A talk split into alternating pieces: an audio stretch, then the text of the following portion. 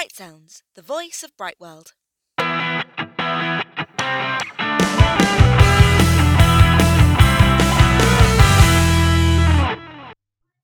Hello, everyone. Welcome back to Bright Sounds, Bright World Guardianship's very own podcast channel. My name is Lia Ferris, and today I am very lucky to be chatting with some of my personal friends, the incredible members of the Guardianship Care Department. We have with us Guardianship Operations Director Sue Warren. Hi. And two of our dedicated Guardianship Care Managers, Simon King. Hello. And Robbie Piper. Hello, hope you're all well. it is so good to hear from you all. Uh, for those of us who work from the Bright World head office, uh, we haven't seen each other in person for a great number of weeks now. so, importantly, how have you all been? I mean, this has been a crazy busy time for all of you. I saw that in person when we were all in the office together when this all started. Yes, it has been. It has been very stressful um, a lot of the time, but we've done. I think I can personally say I think the team have done a really fantastic job, um, and we're still continuing to look after the students that are still here. Yeah, a- it was uh, it was incredibly busy with um, the original um, part where schools were asking students to, if they did go home, they would need to quarantine for two weeks when they arrived back, which then suddenly flipped on its head to um, everybody leaving before the lockdown. So it was a, it was a, it was a big flip, and it was a massive piece of work for all of us to undertake to make sure we got all the students to the airport, to a host family if they needed one, and or uh, uh, anyone else to where they were going really yeah, I mean, I have absolutely no problem inflating your egos because the way you guys have handled all of this has been phenomenal. Uh, I don't think any of us could have been prepared for how quickly the situation with coronavirus escalated. I mean, like, how did you guys cope? I understand a lot of you were working through the weekends. Um, yes, yes, we were. We were working late at night. Um, we had phone calls, obviously, in the middle of the night. People trying to get on their flights and through no fault of their own those flights had restrictions on or the country they were going to had restrictions so they weren't able to fly so we were taking care of the students at 24 hours a day 7 days a week. I mean, at least now we've all set up in our home offices and uh, naturally you must all be missing seeing me every day. Uh, but how is working from home? Have you found like any new fun challenges? Uh, i think we've all got interesting new co-workers in the form of our uh, uh, those of you with kids and uh, my cat is definitely very involved with the meetings we've been having for me um, i've now started a walk at lunchtime when I've got into the really bad habit when I was in the office of not going out at lunch. So same. yeah, yeah, and uh, my girlfriend and I started the uh, couch to 5k. Um, we've got the app, so as we were going to join a gym the week before lock, the week after lockdown started, so we couldn't join that.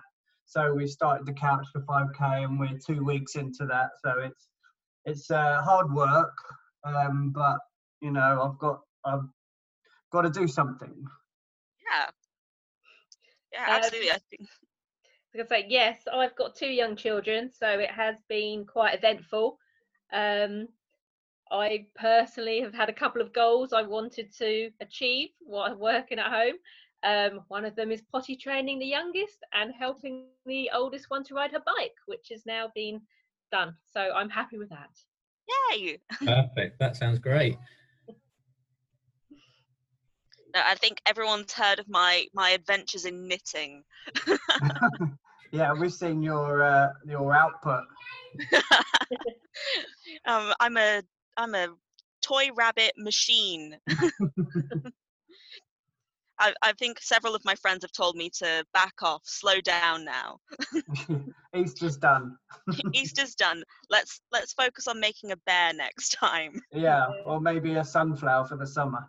Hmm. Oh yeah, that would be nice. I think Lana recommended making a woolly hat, but I think that might take time. I think let's wait until autumn. Yeah, yeah. Uh, and even though you guys have set up at home, that doesn't mean that you guys are out of touch with our students because you've gone virtual.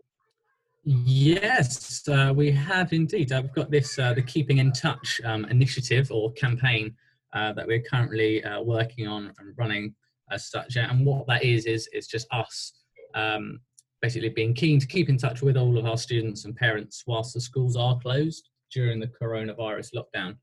Mhm. Um, so there is a page on the website that is dedicated to keeping in touch, uh, where we will be sharing updates, video messages, webinars, and other activities for the students um, over the I do weeks. believe that we're here. The podcast is also there. Yes, the podcast is also there at the moment. So we have already started it.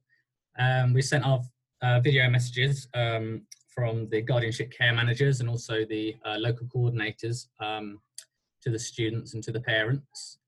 Um, so we, we had a few few replies from them and basically just checking in, making sure that they travelled home safely, whether they had to go into quarantine at all when they did return home.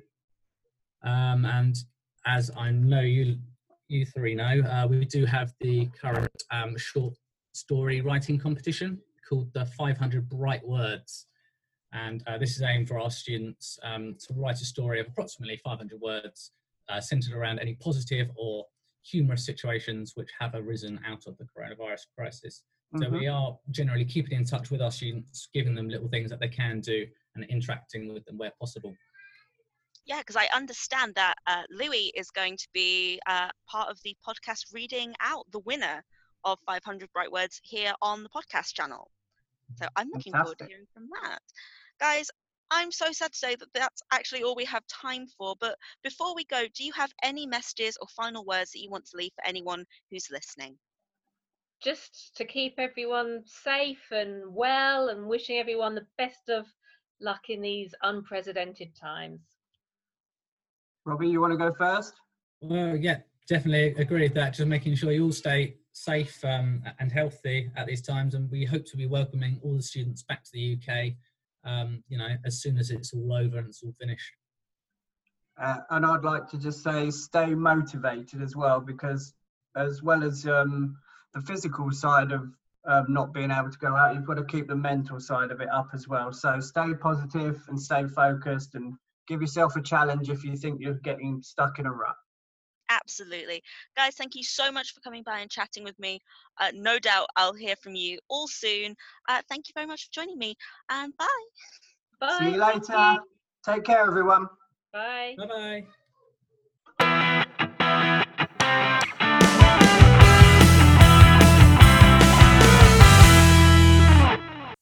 Thank you for listening to Bright Sounds, a podcast from Bright World Guardianships. If you're interested in finding out more about anything we've discussed today, please visit our website www.brightworldguardianships.com or follow us on Facebook and Twitter to find out more. Bright Sounds is available as a podcast on major podcast platforms or by subscribing directly to us on Podbean. Please look forward to more fascinating interviews and discussions with our Bright World team and expert guests. Take care, and we'll hear from you at our next Bright Sounds podcast.